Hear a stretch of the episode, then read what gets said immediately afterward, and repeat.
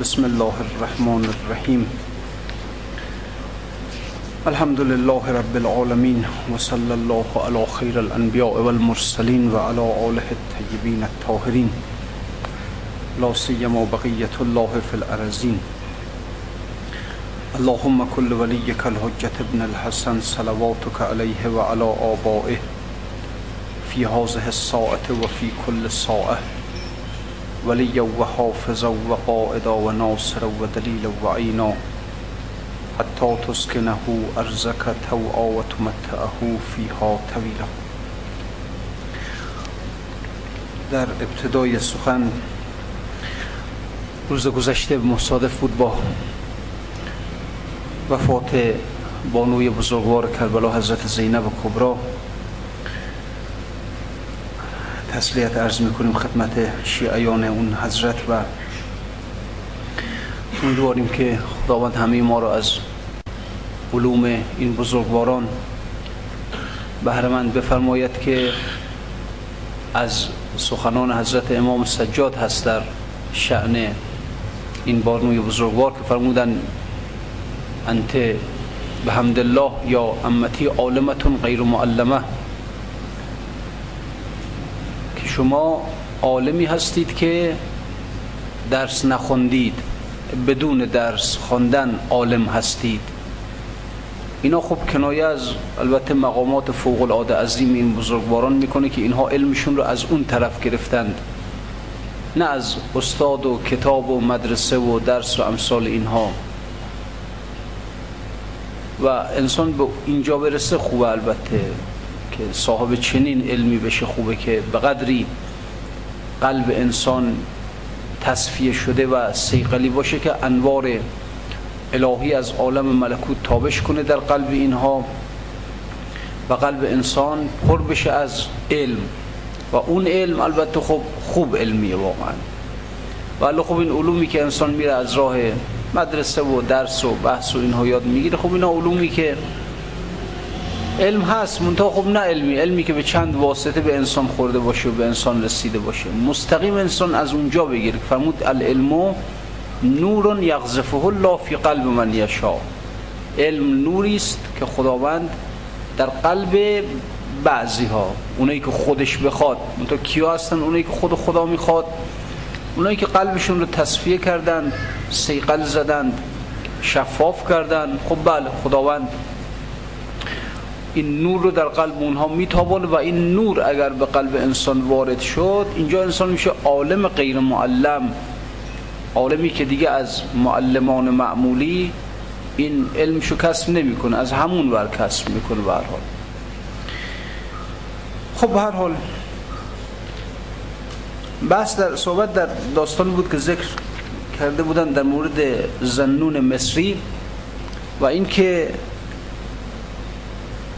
ایشون خودش رو به دیوانگی زده بود. حال چون خب مردم یه سری حرفایی می‌زد مردم نمیفهمیدن متوجه نمی‌شدن. او هم خودش رو به دیوانگی زد. البته خب معمولا اینجوریه دیگه خیلی ها بودن در طول تاریخ که اینطوری بودن. مثلا شبلی رو نقل می‌کنن اینطوری بوده و بعضی ها که با اینکه خودشون رو به دیوانگی می‌زدن به جنون حرفای خودشون رو در ضمن بالاخره. البته عرض کردم جلسه قبل جنون دو جور جنون داریم. دیوانگی دو جور دیوانگیه. یک جنون فوق العقل یک جنون دون العقل. جنون دون العقل جنون پایینتر از عقل. یعنی انسان هنوز به مرحله عقل نرسید. نه همین دیوانه است که معمولا هستن در بین ماها مثلا بگی اینا بنده خدا مثلا اصلا به عقل نرسیدند اما یکی از نه به عقل می‌رسه و از عقل میگذره. این میشه جنون دون العقل. می‌رسه به عقل منتها میگه آزمودم عقل دوراندیش را. و میگه این عقل نمی‌خوام. این عقل باعث میشه که من بمانم در راه. و عرض کردم جلسه قبل که انسان نوعا عباداتش عبادات عقلیه. ما عباداتمون عبادات عقلیه. عبادات عقلی معمولا برای جلب منفعت و دفع ضرر انجام میشه. چون اصلا عقل یک چنین موجودیه که می‌خواد منفعت رو به سوی انسان جلب کنه ضرر رو از انسان دفع کنه.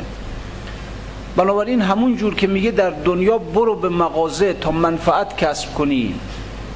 و مثلا از این جایی که دارن بنایی می‌کنن عبور نکن که یه وقت یه آجر در نیاد به سرت بخوره و ضرر کنی.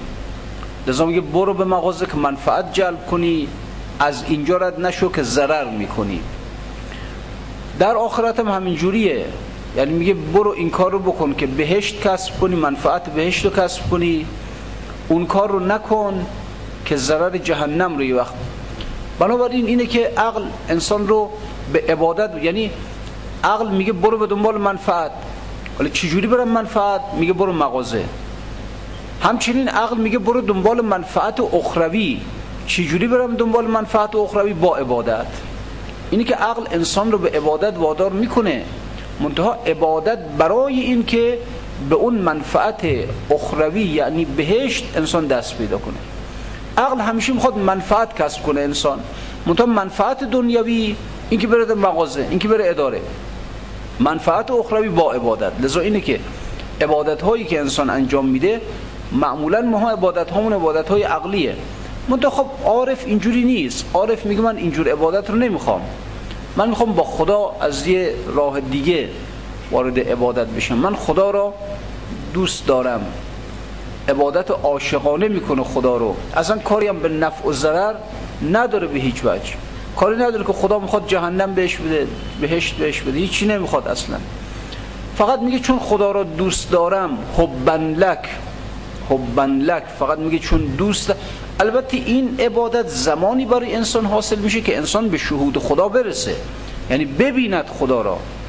وقتی که دید می‌بینه به قدری این موجود زیباست اینقدر جمیل است که حیفه که اصلا این موجود رو انسان بیاد قرارش بده برای رسیدن به بهشت. نه میگه این موجود به قدری زیباست که شایسته است که من فقط و فقط بیستم و او را عبادتش کنم. همین. لذا عبادت اصلا یک عبادت غیر اختیاریه. خود به خود. همچین محو در ذات خدا میشه. مثال زدم جلسه قبل. اون زنانی که در اون مجلس یوسف وقتی که یوسف آمد و شهود کردن دیدنش.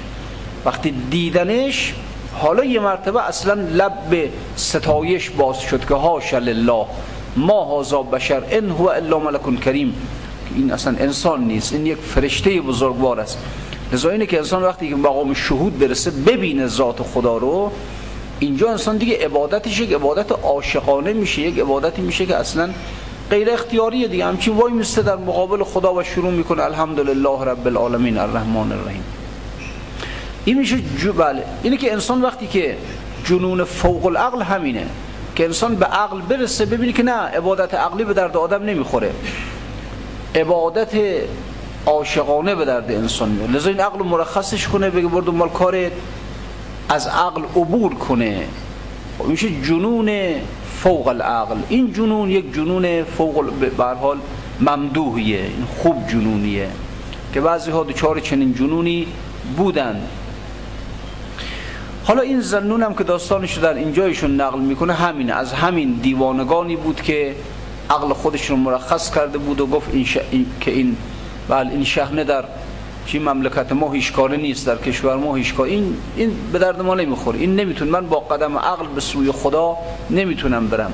من با قدم عقل نهایتش این است که به بهشت میرم دیگه. بیشتر که نمی‌تونم برم. پیش خود خدا که نمی‌تونم برم. خب بلا بنابراین حالا ایشون رو گرفتن این زن این زنون رو با حرفایی که می‌زد این رو زندانیش کردن. خب به هر حال انسان ها قدر اینجور آدما رو نمی‌دونن. اینجور آدمایی که حالا به صرف این که مثلا یه حرفی می‌زنه خیال می‌کنن که این چی شده مثلا؟ چون مطابق با ملاک های ظاهری خودشون نیست. این حالا بله باش مخالف میشن. بنابراین انگار یک در یک صدفی در میان اینها ولی این صدف رو میدن به این در رو میدن به یک بچه. خب اونم چیکارش می‌کنه؟ میره یا میشکنه یا باش مثلا بازی می‌کنه. امثال اینها. بنابراین نوعا مردم اینجور انسان ها رو خب بر نمیتابن قبولشون نمی‌کنن. و لذا اینا اینجور بلاها سرشون میارن که یا زندانشون می‌کنن یا به حال اون بند خدا بر دارش می‌زنن. بنابراین میگه جهل ترساب این امان انگیخته. زان خداوندی که گشت آویخته. آمدن حضرت عیسی رو به قول خودشون به قول خودشون بر دارش زدن بر صلیبش کشیدن. بعد حالا میان میگن که همین عیسی امان ماست از عذاب خدا در قیامت. خب چجوری میشه آقا این این عیسی که شما خودتون بر دارش کشیدید بعد میگید این امان ماست؟ یک عیسی در میان شما آمده. به جای اینکه ازش استفاده کنند از علمش کمالاتش رحمتش همه چیز استفاده کنن خودشون رو بالا بکشن میان عیسی رو بالا می‌کشن و بالای دار می‌کشن. و بعد میان همین عیسی رو میگن خب حالا این امان ماست. اگر اونجوری دارید باش رفتار می‌کنید. پیغمبری میاد به میان قوم او را می‌کشن. بعد از این پیغمبر انتظار دارن که در قیامت شفاعتشون کنه. جهل ترسابین امان انگیخته. دنبال امانه از کی؟ از خودزان خداوندی که گشت آویخته. چون به قول اوست مسلوب جهود پس مرو را امن کی تاند نمود؟ وقتی که شما این عیسی رو آمدید به دارش کشیدید به قول خودتون میگه چون به قول اوست. به قول خودتون به دارش کشیدید بعد میرید ازش امان می‌خواین. چون دلش آن شاه زیشان خون بود اسمت و انت فیهم چون بود. خب به هر حال پیامبر در میان قومش هست. خدا می‌فهمد تا تو در میان این قوم هستی من اینا رو عذابشون نمی کنم خیلی خوب. اما خب به هر حال این که در میان این هاست و خداوند عذاب رو از این مردم برداشته ولی خب چه فایده؟ که دل این انسان از مردم خونه. چه فایده داره؟ خب شما نگاه کنید یک علی ابن ابی طالب علیه السلام میاد. قرآنی برای مردم جمع آوری می‌کنه. یه قرآنی به یک جوری تفسیر می نویسه برای این قرآن. خیلی هم بزرگ بود زمانی که اون قوقای خلافت برپا شد و حضرت رو کنارش زدن. ایشون هم شیش ماه نشست توی خانه و یه قرآن جمعواری کرد. قرآنش خصوصیت هایی داشت. تفسیرشو نوشت این قرآن رو. حال تفسیری که ایشون بنویسه چقدر فرق می‌کنه با تفسیری که ما ها میگیم. خیلی هم بزرگ بود این قرآن. سوار شطور کرد؟ آورد مسجد. گفت مردم من برای شما یه قرآنی جمع آوری کردم. شعن نزول همه آیات رو نوشتم. این تفسیر این قرآن رو نوشتم. مردم گفتن ما به قرآن تو نیازی نداریم ببر برای خودت. ایشون هم گفت پس دیگه تا قیامت این قرآن را کسی نخواهد دید. برد. ببینید یک انسانی میاد الان شما در نظر بگید ما برای فهم یک آیه چقدر باید جان بکنیم؟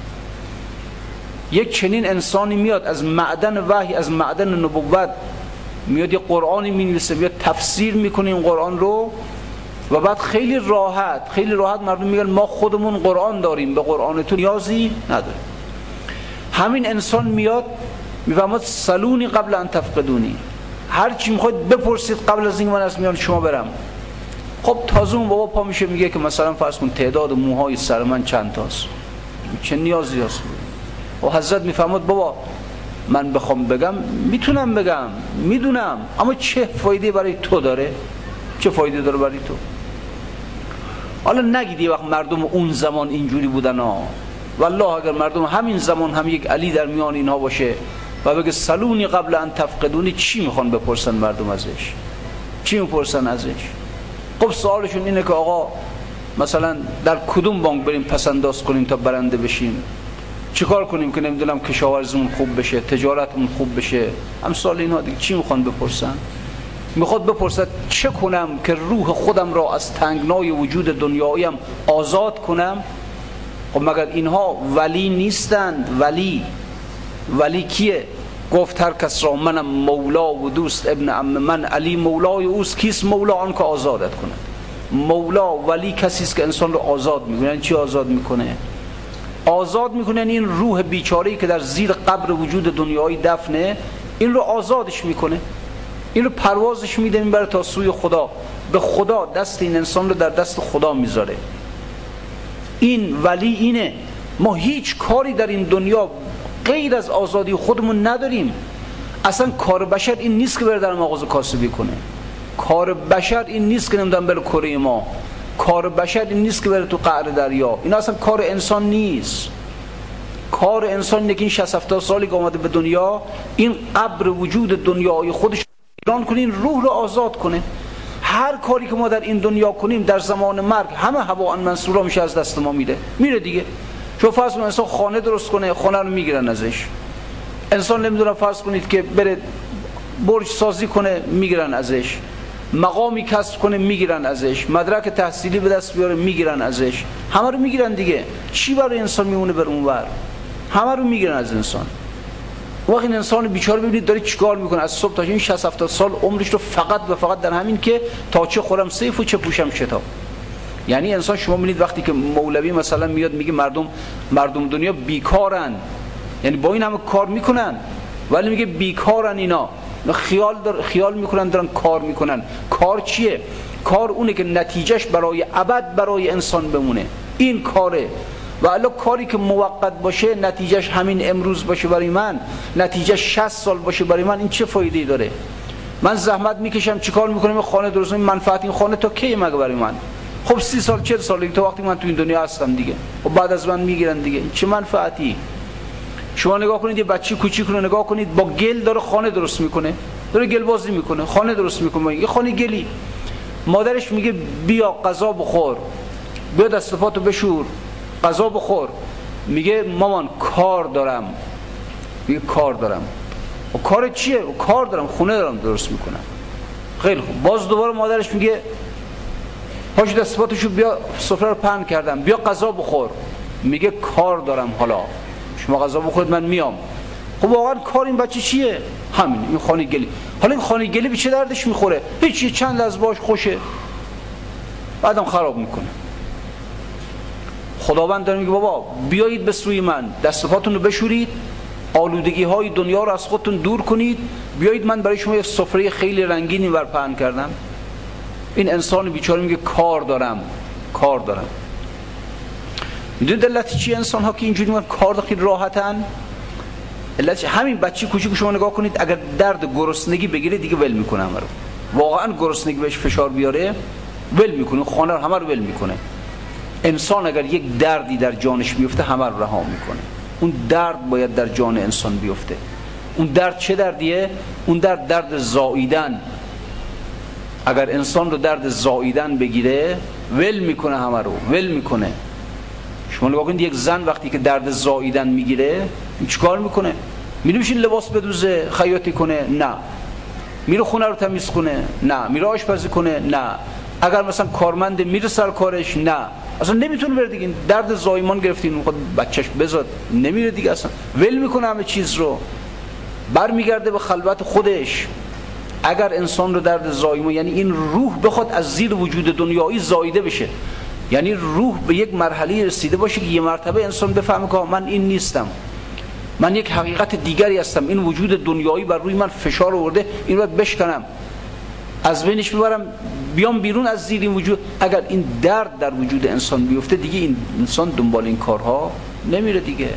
لذا اینه که شما معمولا میرید عرفا برمیگردن به خودشون رها می‌کنن. این درد اینها رو گرفته. مهم اینه انسان ها درد ندارن سیرن. یعنی یک سیری کاذب. یعنی نشستن دارن گلبازی می‌کنن. دارن برای خودشون چیکار می‌کنن؟ برای خودشون مقام درست می‌کنن خونه درست می‌کنن پول جمع می‌کنن. کارهای دنیایی. بعدم که میگه آقا بیا بریم. همه رو باید انسان رها کنه. اون وقت بعد حالا به چه بهایی به چه بهایی این کارها رو داره می‌کنه انسان؟ چون دل آن شاه زیشان خون بود اسمت و انتفیهم چون بود. میره دنبال کارهای دنیاییش به بها وقت بعد این چه بهایی پرداز؟ به بهای اینکه دل انسانهای خدا رو به درد میاره. انبیاء الهی آمدن اولیاء الهی آمدن. هی گفتن بابا پاشید دست و پاتون مثلا اون مادری که مثلا بچهش میفرسته میگه برو دنبال برادر کوچیکت داره گلبازی می‌کنه بگو بیا. حالا میره به برادرش میگه بابا جان پاشو بیا مادر سفره غذا پهن کرده. ممکنه که میگه نمیام. هر چی که اصرار کنه بگه بیا. ممکنه ورد یه تیکه سنگم به همین برادرش بزنه. بگه اصلا نمیام. این انسان ها اینجوری هن. اینقدر مشغول کارهای دنیاشون هستن. هرچی خدا انبیار میفرسته میگه بابا برو بگو این آدما دست رو بشونن از دنیا. گل دنیا رو از خودشون رها کنن. بیان اینجا. فتخلی فی عبادی ودخلی جنتی. بیت پیش خودم. اینجا من براتون چیزهایی در نظر گرفتم. این انبیا رو نه تنها به حرفشون گوش نمیدیم سنگم بهشون می‌زنیم به جنگشون هم میریم. حالا انبیا در اون زمان اولیا در این زمان. فرق نمی‌کنه بالاخره. یوسفان از رشک زشتان مخفیند که از عدو خوبان در آتش میزیند همیشه اینجوری بوده که یوسفان از اون گرگ ها مجبور بودن که مخفی باشن. یوسفان از مکر اخوان در چه هند؟ که از حسد یوسف به گرگان می‌دهند. اون انسانهای یوسف انسانهایی که دارای تینت یوسفی هستند اون اولیاء الهی اینها باید در ته چاه زندانی باشن به خاطر اینکه اگر بیان بیرون و خودشون رو معرفی کنن انسانها اینها رو به گرگ میدن. انسانها اینها رو نصیب گرگشون می‌کنن. از حسد بر یوسف مصری چه رفت؟ این حسد اندر کمین گرگیست زفت در واقع اون چیزی که یوسف را اون بدبختی رو به سرش آورد گرگ نبود حسد بود. که حسد خودش یک گرگ است. حسد خودش گرگه. بنابراین در واقع گرگ نبود که یوسف رو به چاهش انداخت و نزدیک بود که یوسف رو بکشن. اون بلاهایی که بر سر یوسف آمد از گرگ حسادتی بود که این گرگ به مراتب از اون گرگ بیرونی بدتره و اگر جای اون گرگ در میان کوها و بیابان هاست جای گرگ حسد در درون انسان هاست اینی که واقعا انسان باید از خود انسان ها بترسه. از اون گرگ هایی که در درون انسان ها لانه کردن از اونها بترسه که اگر اون گرگ سر برداره حتی انبیاء الهی رو به قعر چاه می‌کشه. یوسف رو به قعر چاه می‌کشه. این بلایی است که اون گرگ درون انسان ها بر سر این انسان های پاک میاره لاجرم زین گرگ یعقوب حلیم داشت بر یوسف همیشه خوف و بیم. این که حضرت یعقوب به برادرش گفت میترسم ببرید یوسف رو به گرگ بدید این یه حرفی دارن میگن اون چرا گفت به گرگ بدین؟ میگن به خاطر این بود که اون گرگ درون این برادرها اون حسد درون این برادرها همیشه در نزد یعقوب به صورت یک گرگ متمثل می‌شد.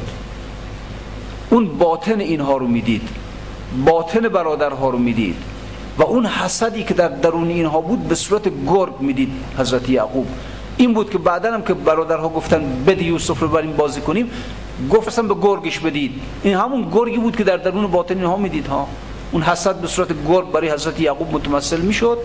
لذا از همون گرگ درون اینها وحشت داشت حضرت یعقوب. لاجرم زین گرگ این از همین گرگ حسد یعقوب حلیم داشت بر یوسف همیشه خوف و بیم زخم کردید. صد هزاران گرگ را این مکر نیست. عاقبت رسوا شود. این گرگ میگه صد هزار گرگ کار یک گرگ حسد رو نمی‌کنه. شما می‌بینید؟ خب مگر گرگ نهایت کاری که کنه خب حالا به حال اگر مثلا یک حیوانی رو بره یک گوسفند رو بیاد شکار کنه بره. اون یک گوسفند خورده دیگه. ممکنه به یک گلی گوسفند بزنه ده تا 20 تا گوسفند رو هم این بدره. خب به حال گوسفنده. اما شما می‌دید حسادتی که در جان انسان ها وجود داره در درون انسان ها این گرگ وقتی که سر بر میاره ممکنه جهانی را به آتش بکشه عالمی را لغمه کرد و در کشید معده اش نعر زنان. مگر این همه جهان خارانی که از ابتدای تاریخ آمدن چی بود اینا؟ اون انتقام جویی اینها اون رگ انتقام جوییشون حرکت می‌کرد. خب شما نگاه کنید مثلا فرض کنید که مثلا در زمان خارزم شاهیان اون فرستاده های مغل رو اون مرزدار کشت. و از مغولستان آمدن چند نفر تاجر به ایران که باب مراوده رو با ایران باز کنند. حالا اون مرزدار اون حالا روی روی همون اجتهاد خودش این فرستاده های مغل رو کشت. چند نفر دو نفر سه نفر رو کشت. یه مرتبه این اون رگ انتقام جویی چنگیز خان اون گرگ درون او سر برآورد. میلیون ها انسان رو کشت. صدها شهر رو در ایران با خاک یکسان کرد. ببینید چیه؟ یعنی مثلا فرض کنید که جزای دو نفر سه نفر اینه که بیان مثلا یک کشوری رو میلیون ها انسان رو به خاک و خون بکشن. همینه دیگه. همین ببینید گرگ انسان وقتی که سر در میاره وقتی که این اجدهای نفس سر در میاره عالمی را لغمه کرد و در کشید. معده اش نعر زنان حل مزید. صد هزاران گرگ را این مکر نیست. عاقبت رسوا شود این گرگ. بیست. حالا سب کن عاقبت این گرگ درون نفس رسوا میشه. بالاخره رسوا میشه این گرگ نفس. منتها اگر در این دنیا رسوا نشه در قیامت این گرگ رسوا میشه. زان که حشر حاسدان روز گزند بیگمان بر صورت گرگان کنند. میگون روزی که انسان بر صورت صفات خودش محشور میشه. و ازل وحوش و حشرت روزی که حیوانات محشور میشن. حیوان یعنی اون انسانی که صفت حسد درش قوی بوده به شکل گرگ محشور میشه. اون انسانی که صفت شهوت درش قوی بوده به صورت خوک محشور میشه. اونی که صفت تمعکاری و حرس بر دنیا زیاد بوده درش قوی بوده به صورت مورچه محشور میشه. اونی که خودنمایی درش خیلی قوی بوده به صورت تاووس محشور میشه. اونی که صفت مسخره کنندگی دیگران درش قوی بوده به صورت میمون محشور میشه. این این حیوانات این حیوانات. این حیوانات دسته دسته وارد محشر میشن. همون انسان هایی هستند که اون صفت های طمع حسد بخل نمی‌دونم امثال اینها در اینها قوی است. اینا همه به صورت صفات خودشون انسان ها در قیامت به صورت صفاتشون محشور میشن به صورت نیاتشون محشور میشن. زان که حشر حاسدان روز گزند بیگمان بر صورت گرگان کنند. حشر پرهرس خس مردار خار. صورت خوکی بود روز شمار. اون آدم پرهرس اون آدم مردار خار. این آدم به صورت خوک محشور میشه. زانیان را گند اندام نهان. خمرخاران را بود گند دهان. اونهایی که در دنیا اهل زنا بودن اونها یه جور وجودشون و از بدنشون بوی گند متساعد میشه. اونهایی که خمرخوار بودن شرابخوار بودن در اینها بوی گندی از دهانشون محشور میشه که میگن اهل محشر ناراحت میشن از اون بوی گند اینها. گند مخفی کن به دلها می‌رسید گشت اندر حشر محسوس و پدید. در این دنیا بله ممکنه که واقعا اون صفت مثلا حسد که در درون یک انسان هست اون درون خود انسان رو بله خراب می‌کنه. اما در قیامت همین خود این انسان رو خود جسم انسان رو هم خراب می‌کنه. در اینجا دل انسان رو خراب می‌کنه باطن انسان رو خراب می‌کنه اون حسد اون نفاق اون طمع اون نمی‌دونم شراب. در قیامت جسم انسان رو هم خراب می‌کنه باعث میشه که این جسم در عذاب بسوزه. بیشه آمد وجود آدمی. بر حضر شد زین وجود در زاندمی اصلا درون وجود انسان یک جنگل حیوانات بسیار در این جنگل دارن زندگی می‌کنن. همچین قافل ما خیلی راحت ما. به هر حال در وجود این انسان یک خوک داره زندگی می‌کنه که میگه تا شهوات شما الان نگاه کنید. آدم الان تا وقتی که گرسنه است حوصله نماز نداره. وقتی گرسنه است حوصله مطالعه علم نداره کتاب خوندن حوصله نداره. کی در درون وجود من که میگه سیرم کن تا بهت اجازه بدم نماز بخونی. سیرم کن تا بهت اجازه بدم بری درسات تو بخونی. وقتی که روزه داریم وقتی افتار میشه کی اونی که در درون وجود من میگه برو اول افتار کن سیرم کن تا بعد بهت اجازه بدم نماز بخونی. اون در درون وجود انسان اون حیوان اون حیوانی که میگه منو اول سیرم کن حیوان نفس اون گاو نفس که میگه سیرم کن تا ولد کنم. ولو نمی‌خوام. وقتی که داریم ما صبح خوابیدیم کی اون حیوانی که در درون اون چیزی در درون نفس ما؟ صبح می‌خوایم برای نماز پاشیم نمی‌تونیم پاشیم. چرا نمی‌تونیم پاشیم؟ علت چیه؟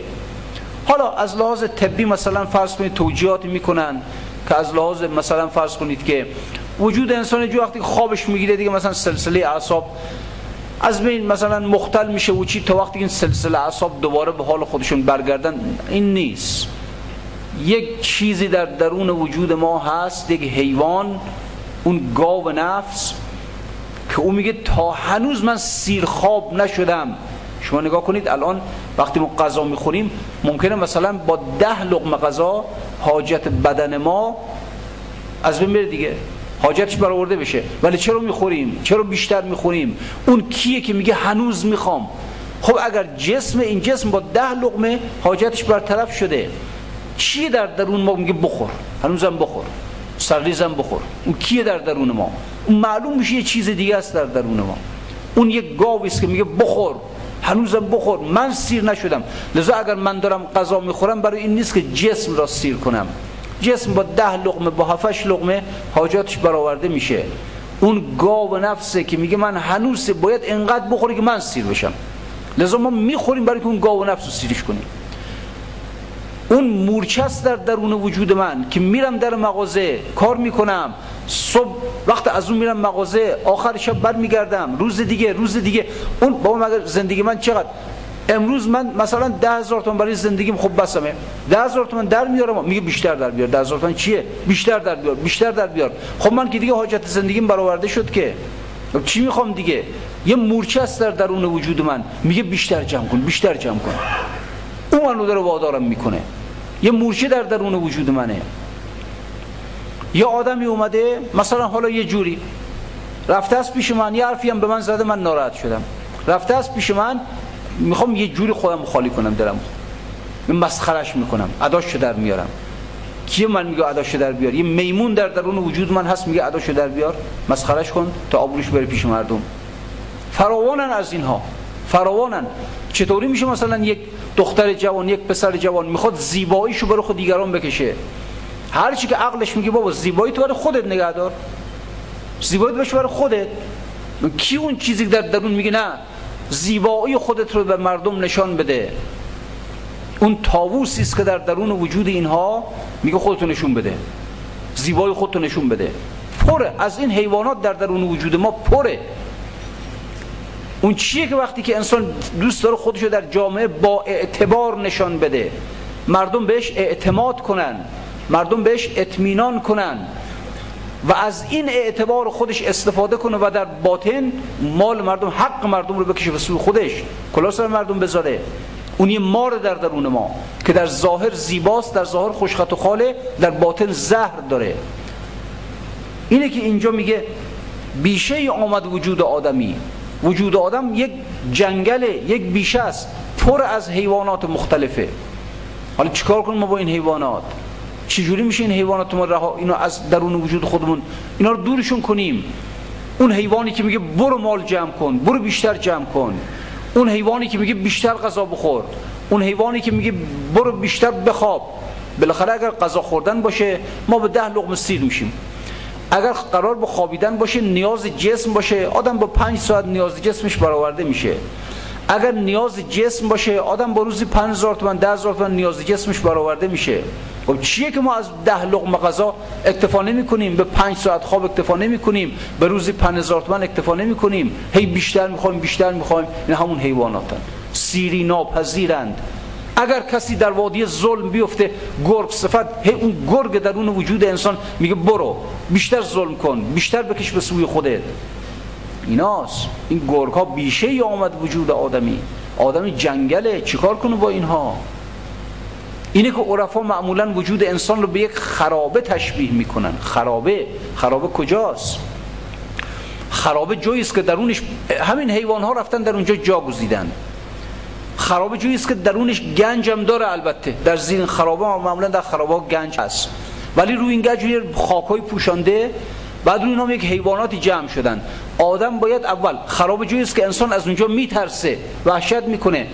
انسان همین جوریه. اولا انسان از درون خودش وحشت یعنی از خلوت خودش وحشت می‌کنه. آدم جرئت نداره تنهایی وارد خراب بشه تو بیابون. میترسه انسان. همچنین انسان میترسد وارد وجود. شما نگاه کنید میریم به خانه خلوت. دوست نداریم. یا تلویزیون روشن می‌کنیم یا روزنامه می‌خونیم از خلوت خودمون فرار می‌کنیم. نمی‌خوایم. می‌خوایم با مردم باشیم توی مردم باشیم. لذا میترسیم از اینکه به درون خودم برگردم. میترسم از اینکه به خلوت خودم برگردم. در درون وجود ما حیوانات فراوانی وجود دارند. همینی که عرض کردم هستند. در درون وجود ما یک گنج هم وجود داره که روح الهی انسان است. ولی روی این گنج رو رسوبات و خاک ها گرفته. این خاک ها چی هن؟ این خاک ها همون آثار بجامانده از افعال دنیوی ما هستند از اشیاء دنیوی است که به دور خودمون جمع کردیم. اینا همشون افعال دنیوی اشیاء دنیوی. اینا همه بر روی قلب انسان رسوب می‌کنن. در وجود انسان غیر از این خاکا حیواناتی وجود حیوانات همین رضائل اخلاقی هستند همین طمع همین حرسه همین بخله همین حسده اگر انسان بخواد به اون گنج برسه به اون روح الهی که در درون خودش هست برسه اول باید به خلوت خودش برگرده. و نترسه از خودش برگرده به درون خودش. به خلوت خودش برگرده. وقتی که به درون خودش برگشت به خلوت خودش برگشت با این حیوانات یک مبارزه رو شروع کنه. این حیوانات رو آواره کنه از این خرابه. این حیوانات فراری بده بکشه این حیوانات رو.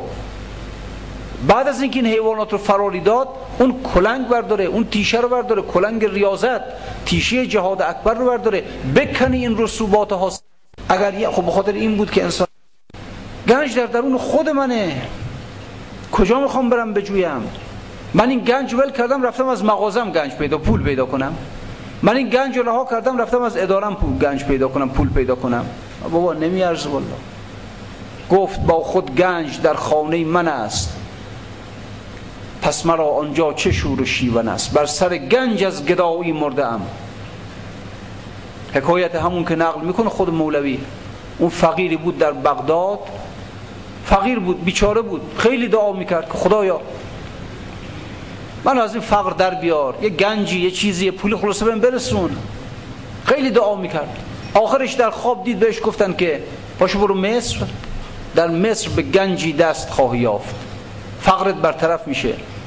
اینم پاشت کوله بارشو برداشت از عراق از بغداد روانه مصر شد. خب طول کشید دیگه پنج ماه شش ماه توی راه بود و رفت. به مصر رسید رفت اونجا در یک کاروانسرا و یه جایی گرفت و اتفاقا گرسنه بود خیلی شدید. آخر شبم شده بود. با خودش گفت بیام توی شهر گدایی کنم بلکه بالاخره یه نفر یه نوی بهم بده دیگه امشب رو از گرسنگی جان در ببریم. اتفاقا همونجا میگن در مصر دزدی زیاد شده بود و اون سرداروغه دستور داده بود که در شب هر کس رو توی خیابون دیدن دستگیرش کنن. این بنده خدا اومده بود تو خیابون خبر نداشت که مثلا حالا حکومت نظامی شده. آمد تو خیابون به هوایی که گدایی کنه نانی پیدا کنه. اتفاقا یکی از داروغا اینو دستگیرش کرد. بردنش به اون مرکز پلیس و سرداروغه تفتیش کرد ازش. تو کی؟ چیکاری چیکار تو خیابون وقت شب؟ گفت من گرسنم دنبال نان میگشتم. گفت تو خبر نداری حکومت نظامیه.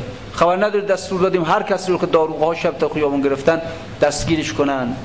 گفت نه والله من مسافرم اومدم. این بنده خدا خیلی زاری کرد. من گرسنه بودم. مسافر بودم امروز به شهر شما رسیدم خبر نداشتم. این سرداروغ آثار صدق رو از سخنان این بنده خدا دریافت.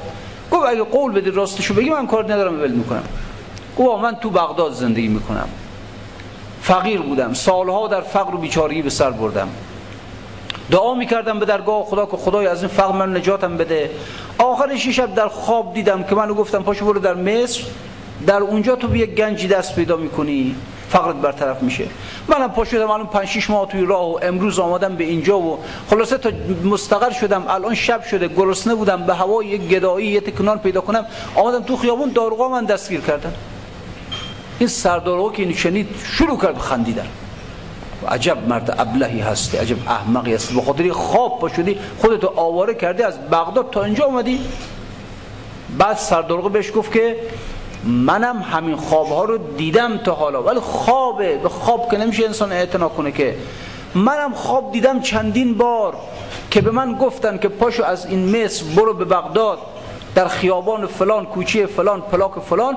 یه خونه است گنج داره. اونو بخر گنجشو در بیار. ولی نرفتم. اهمیت ندادم. خواب.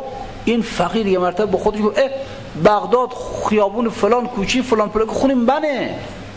خونی منو توی خواب آدرس به من خدا دادن. اون صدا شده نیورد گفت اگه آزادم کنی فردا صبح با اولین کاروان رو میرم از شهر شما. اونم تعهد گرفت و آزادش کرد. فردا اومد رفت به خانه خودش. خانه خودش رو کاوید و به گنج رسید. گفت با خود گنج در خانه من است.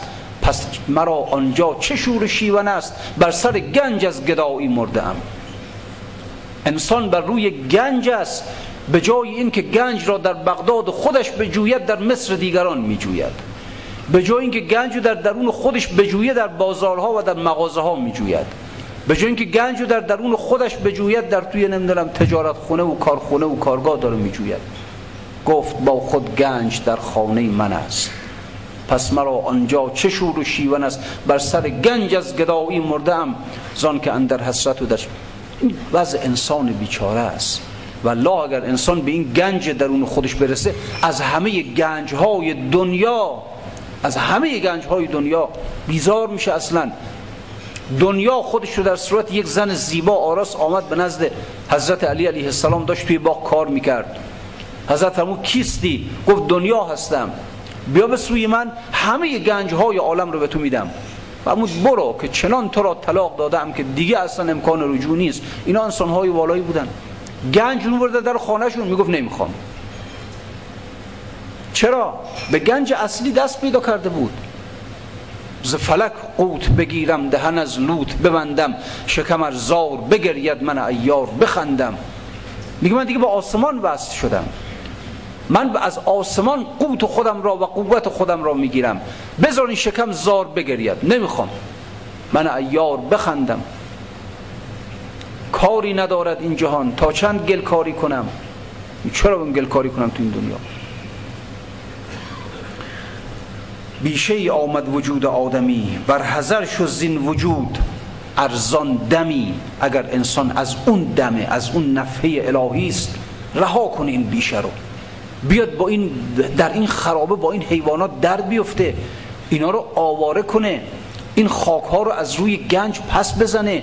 و گنج اون نفحه اون نور الهی را از درون وجود خودش استخراج کنه. اگر انسانه اگر از آن دمه از اون نفحه اگر انسان از نفخه الهی است پس بیاد خدا رو در درون خودش پیدا کنه. اگر انسانه اگرم حیوان خوب چی دیگه بر توی بیابانهای دنیا بگرده برای خودش. در وجود ما هزاران گرگ خوک صالح و ناصالح و خوب و خشوک حکم آن خوراست کان غالب تر است. چون که زر بیش از مسامت آن زر است. البته میگید در وجود انسان ارز کردم حیوانات زیادی هستند. گرگ هست خوک هست مورچه هست تاووس هست میمون هست. منتها اون خویی که از همه قوی تره انسان بر اون خو در قیامت بر اون صفت در قیامت مشهور میشه. یکی هست مثلا اینه هم تمعکار این به شکل مورچه است. این داری صفت مثلا یک می ظالمه ظلم داره یعنی خوک یعنی گرگ. طمع داره یعنی مورچه. خودنمایی داره یعنی تاووس منتها چیزی هست مثلا فرض کنید ظلمش بیشتره. این به شکل خوک مشهور میشه. یکی طمعش بیشتره به شکل مورچه مشهور میشه. اون صفتی که قالب انسان حشرش در روز قیامت بر اون صفته. حکم آن خو راست کان قالب تر است. چون که زر بیش از مسامت آن زر است. وقتی که طلا و مصر قاطی کنن اگر مصر بیشتر از طلا شد میگنش مصر دیگه نمیگن طلا دیگه. سیرتی کان در وجودت قالب است هم بر آن تصویر حشرت واجب است.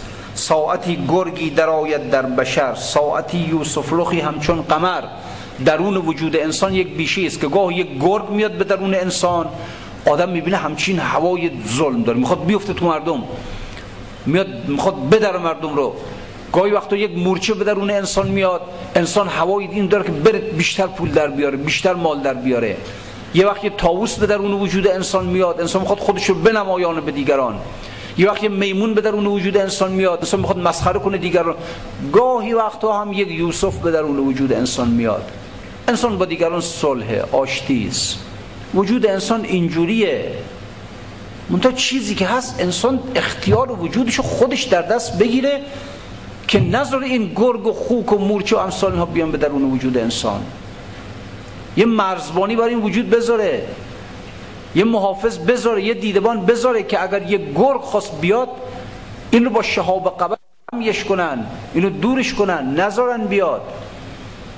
اگر جنی شیطانی به درون وجود خود انسان خواست بیاد اینها رو با یک شهاب مبین دفعشون کنه نظر بیاد. فقط یوسفان رو فرشتگان رو اجازه بده در وجود خودش در بیان. چیه واقعا که انسان خیلی وقت شما بینید عکس العمل هایی که ما نشون میدیم غیر اختیاریه. یه مرتبه عصبانی میشیم جوش میداریم. میریم خونه یه نفر یه چیزی میگه عصبانی میشیم. حالا یا همسر یا بچه یا هر کی. میریم محیط کار تو همکار یه چیز میگه عصبانی میشیم. گاهی وقتا مردم یه حرفایی می‌زنن میگه اون رومو بالا نیار. به اختیار خودشون نیست و بعدم پشیمان میشن. یه وقت مثلا چشمش به یه مالی میفته همچین دلش کشش می‌کنه مال من باشه. یعنی من اختیارم دست خودم نیست. معنیش اینه دیگه. معنیش اینه وقتی چشم وقت انسان چشمش به یک مال میفته بعد فرق نکنه بارش دیگه. آرامش خودش حفظ کنه. وقتی یه نفر یه حرف بدی بهش بزنه یه فوش بهش بده یه کار ناحقی باید آرامش خودش حفظ کنه. بعد بیاد بسنجه که آیا صلاح هست من این مالو به دست بیارم یا نه؟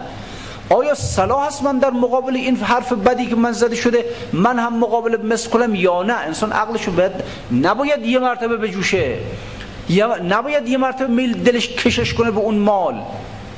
اول باید وجودش آرام باشه. من برم به سراغ عقلم ببینم عقل چی تجویز می‌کنه. برم به سراغ شر ببینم شر چی تجویز می‌کنه. بعد بیام عکس عمل نشون بدم. نه اینکه خود به خود تو یه نفر یه حرف بعد مزه فوش من داد منم عصبانی بشم جوش بیارم. این معلوم جوان اختیارم دست خودم نیست. بدترین حال انسان همینه دیگه. انسان پس با حیوان چه فرقی می‌کنه؟ خب شما ببینید الان مثلا فرض یه یه الاغ رو یه یه چوبی به شکمش فرو کنن به چشمش فرو کنن فوری عصبانی میشه موضع می‌گیره دیگه عکس نشون میده دیگه. و خب چه آدمی تا یه نفر یه فوش من داد فوری عصبانی میشم؟ فوری مقابل مس کنم؟ اون حیوانیت دیگه. پس کو عقل کو شر. ساعتی گرگی در آید در بشر ساعتی یوسف رخی همچون قمر. می رود از سینه ها در سینه ها از ره پنهان صلاح و کینه ها. نه تنها این گرگی که به درون وجود من آمد منو عصبانی کرد بلکه عکس این گرگ دیگران را بر دیگران هم می‌زنه.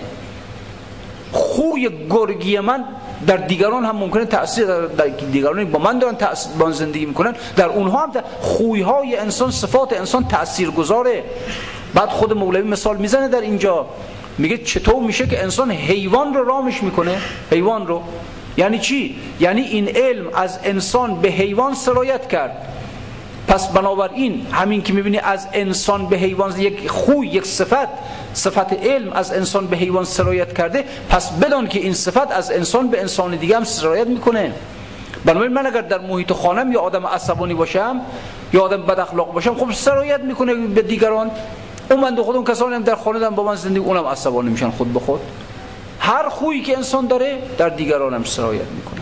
می‌رود از سینه ها در سینه ها از ره پنهان صلاح و کینه ها بله خب به هر حال تا ادامه داره اشعار و انشالله اگر عمری بود در جلسات آینده خدمت دوستان عرض کنیم. ولی به هر حال خب دیگه حالا این جلسات انشالله هم برای خود بنده هم بله هم برای دوستان برای هممون انشالله تذکری باشه. جمع میشیم دور هم فذکر. ان الذکرا تنفع المؤمنین. تذکر خوب البته.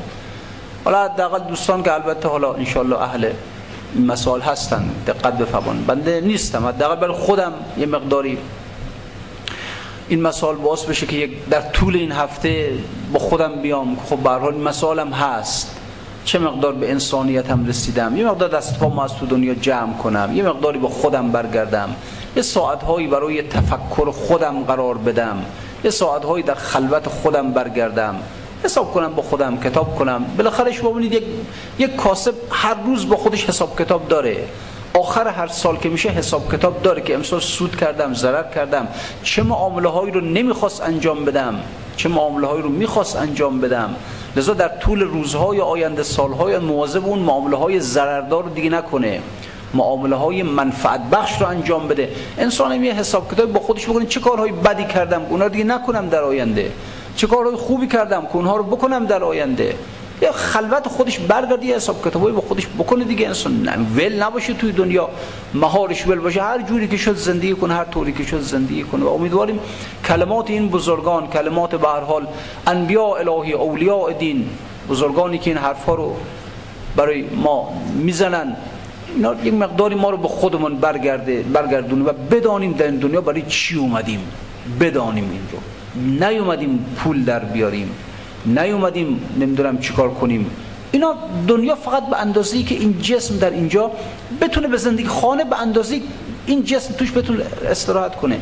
پول به اندازه‌ای که حاجتاش برآورده بشه. بقیه‌اش رو بریم صرف اون کاویدن وجود خودمون و استخراج اون گنج الهی کنیم. اللهم انا نسألك و باسمك العظیم الاعظم و بقرآنك المستحکم و بالخمسة الطاهرة یا الله یا الله یا الله. پروردگار در ظهور مولایمان امام زمان تجلیل بفرما. وجود مقدسش از جمیع بلیات محفوظ بدار. عنایات خاصه اون بزرگوار رو شامل حال همه ما بفرما. اهل مجلس ما را اهل فکر و ذکر قرار بده و همه ما را از عنایات رحیمیه و خاصه خودت بهره مند بفرما. و السلام علیکم و رحمت الله و